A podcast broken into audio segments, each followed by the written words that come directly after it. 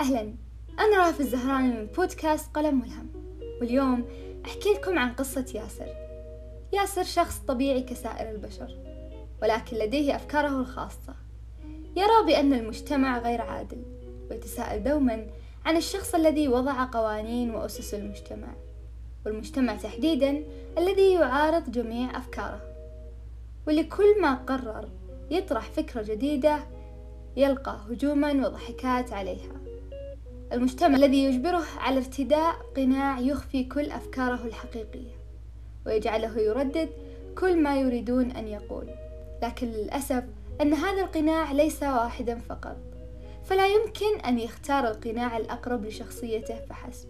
لا لأن عند ارتداء كل قناع يتغير رأي المجتمع للمعارضة والانحياز لفكرة أخرى عند ارتداء كل قناع جديد. إلى أن يقرر أن يرتدي كل هذه الأقنعة في آن واحد. كل قناع يفلتر بعض الأفكار والكلمات المعينة ويمنعها من الظهور. لذا عند ارتدائها جميعا في الوقت نفسه كانت هذه الأقنعة أشبه بشعور الجاثوم. فمهما هتف وصرخ واعتلى صوته لن يسمعه أحد. هذه الأقنعة جردت ياسر من هويته والذي أكسبه بنفس الوقت رضا المجتمع وعدم تغيير رأيهم عنه وإلقاء المزيد من الانتقادات لأنه بكل اختصار أصبح نكرة وبلا أي رأي وبهذا فهو لا يعارض أي من أفكارهم بصمته. نلوم المجتمع عند تمسكه بالعادات والتقاليد ونلومه أيضا عند تركه لها. نلوم المجتمع عند التشدد الديني ونلومه أيضا عند التسيب. نلوم المجتمع عند الجهل وإهمال العلم ونلومه أيضا عند الجد والاجتهاد والعمل.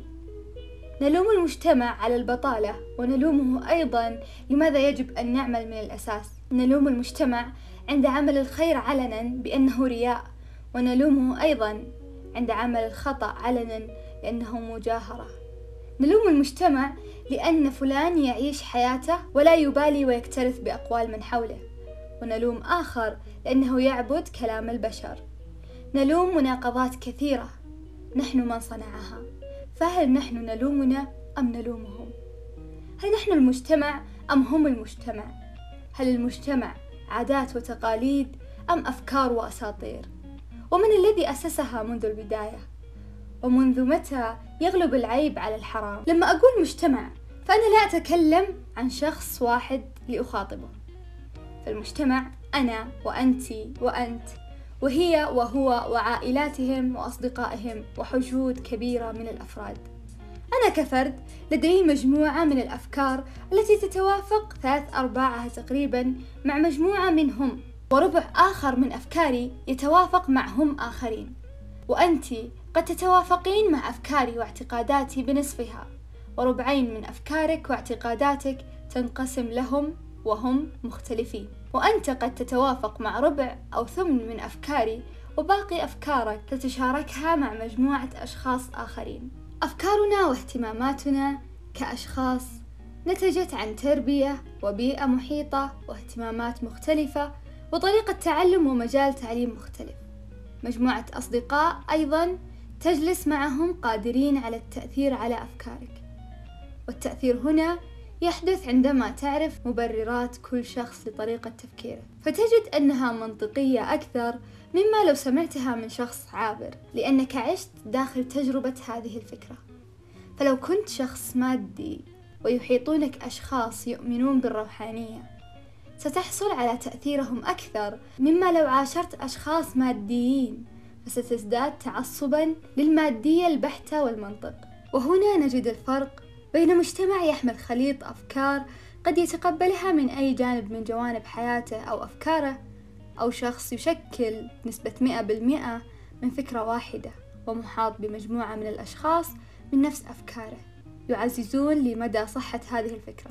في إحدى تجاربي شاركت بمسابقة الحوار الوطني والتي كانت تتمحور حول كيف أقنع شخص بفكرة لا أكون مقتنعة بها من الأساس. القضايا التي كنا نتناولها لم يكن فيها يقين من الصح أو الخطأ بل كانت قضايا محايدة ولكن يوجد بداخلنا انتماء لفكرة محددة مثل انتمائك لتشجيع فريق معين.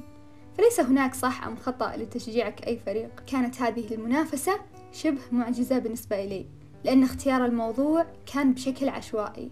كانوا في هذه المسابقة يعطونا أربع موضوعات فيها جانبين مختلفين. ونبحث عن وجهات النظر جميعا. في يوم المناظرة ننحاز لأي فريق بالقرعة. وندافع عن وجهة النظر هذه أيا كانت سواء كنت مقتنعة بها أم لا. كانت المعجزة هنا أنني كنت متحيزة لأفكار معينة. وعندما بحثت عن مضادها تقبلتها تماما لأنني فهمت الطرف الآخر كيف يفكر بهذه الطريقة. بعيدا عن تعلمي لطريقة الحوار باستناد وأساس علمي وعدم التحدث من العدم وبلا أساس. فكيف ممكن نعرف النقاط اللي نتفق فيها ونبني على أساسها النقطة اللي المفروض أوصل فكرتي فيها؟ ووقت ما كان أنه اقتناعي بفكرة الطرف الآخر ليس بخسارة بل نقطة قوة لي. كانت تجربة مفصلية بحياتي لأني كنت متعصبة تجاه أفكاري وكان من الصعب التنازل عنها. لما نخرج برا إطار الصورة راح نكتشف نواحي كثير. فمثل ما قلنا أنه المجتمع ينحاز لفكرة معينة ويتعصب تجاهها. وكنا نلوم المجتمع لأنه غير محايد. ففي أثناء تجربتي لأكون محايدة انتبهت أنني منحازة تمام الانحياز لأفكار محددة وضعتها لنفسي. حتى لو لم أكن أنا من نشرها فأنا شخصيا عززت هذا التصرف وشجعته بلايك أو تعليق مؤيد له. فمثلا انحيازي وانحياز الجميع ضد التنمر الإلكتروني. بينما لو شفنا شخص يعاكس معتقداتنا ينهال عليه الجميع بالتنمر أو حتى لو لم يكن يعاكسنا ولكن كان يمارس حياته الطبيعية بطريقة لم تعجبنا. نعزز هذا التعليق المتنمر ب like. أو حتى من باب إنه الذبة هذه عجبتني. نقوم نسوي like وينتشر المتنمرين بكل مكان لأننا إحنا كمجتمع عززنا لهذا المتنمر اللي إحنا ما نحب إنه نكون فيه متنمرين بالرغم من هذا دعمناه واللي ممكن يكثر من وجود الناقدين بشكل ساخر ومؤذي للغير. ويخليهم يلبسون أقنعة مثل قناع ياسر صديقنا ببداية الحلقة. هذا مثال بسيط على ما نقوم به ونلوم فيه المجتمع. فلماذا نلوم المجتمع ونحن هذا المجتمع؟ ولماذا بدلا من أن نلوم لا نراقب تصرفاتنا التي قد تكون طرف سام ومؤذي في هذا المجتمع؟ كون ال social media تتيح للأشخاص النقد ونشر الخطاب الذي يحتوي على كراهية بشكل يخفي هوياتهم يعزز من هذا التصرف فيكون هناك خطاب مليء بالكراهية سواء سياسي أو ديني أو عرقي أو أي نشاط اجتماعي. في النهاية فهي مسؤولية مجتمعية فردية حسب قيم ومبادئ كل شخص. ولكن قبل أن نلوم مجتمع كامل على تسلطه لا ننسى أننا جزء منه ونمارس تأثيرنا بطريقة لا إرادية منا. أراكم في الأسبوع المقبل بإذن الله في حلقة جديدة من بودكاست قلم ملهم.